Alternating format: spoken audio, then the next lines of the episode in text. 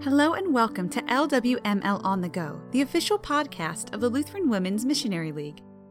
This is episode 62. I'm your host, Becca Footy, and today we're continuing our study of Jan Burnett's The Task Filled Life. This is the devotion God's Faithfulness, Faithful to His Word.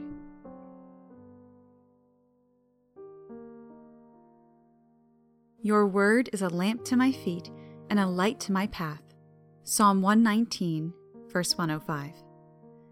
Life can sometimes wreak havoc on our hearts and minds.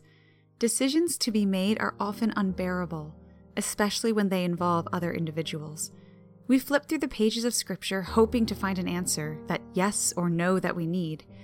We wonder why God isn't pointing to the solution for our problems. We wish we could randomly point to the right verse. In vain, we shout, Where are you, God? Why aren't you helping me out here?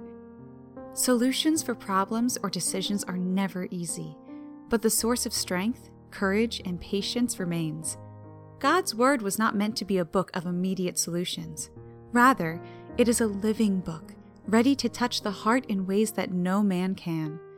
Fresh from the heart of God, the Word remains true and faithful in its effect. Though written many years ago, the Holy Spirit uses it to spiritually polish us, refine us, and reform us and not because it is just another book written in history, but because of God's promise that His Word will be exactly what we need when we need it. For the Word of God is living and active, sharper than any two edged sword, piercing to the division of soul and of spirit, of joints and of marrow, and discerning the thoughts and intentions of the heart.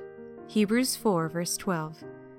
When searching for an end to the rambling mind and the endless inner chatter, God desires that we not seek solutions, but the Savior. The purpose for the precious Word of God is that we might grow in our love of the perfect Word, Jesus Christ. From the words in the beginning in Genesis 1 verse 1 to the fullness of those words in John 1 verse 1, our eyes are open to the truth God wanted us to see, namely, that Jesus Christ was the hope of the past and that He is still the hope for us today. In the beginning was the Word, and the Word was with God, and the Word was God. And the Word became flesh and dwelt among us, and we have seen his glory, glory as of the only Son from the Father, full of grace and truth. John 1, verses 1 and 14. Christ is the same today and tomorrow and forever. He became sin for us on the cross and knows our weaknesses and our doubts.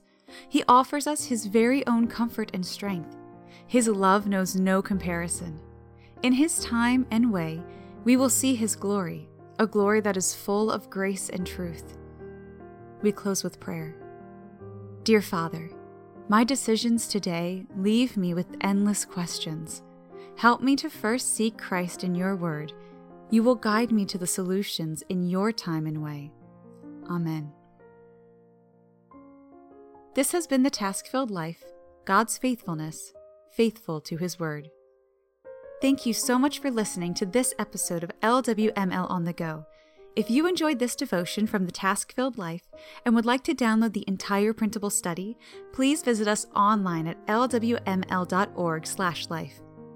Special thanks to Kyle Faber for writing and performing today's music. My name is Becca Footy, and I'm wishing you a grace-filled rest of your day.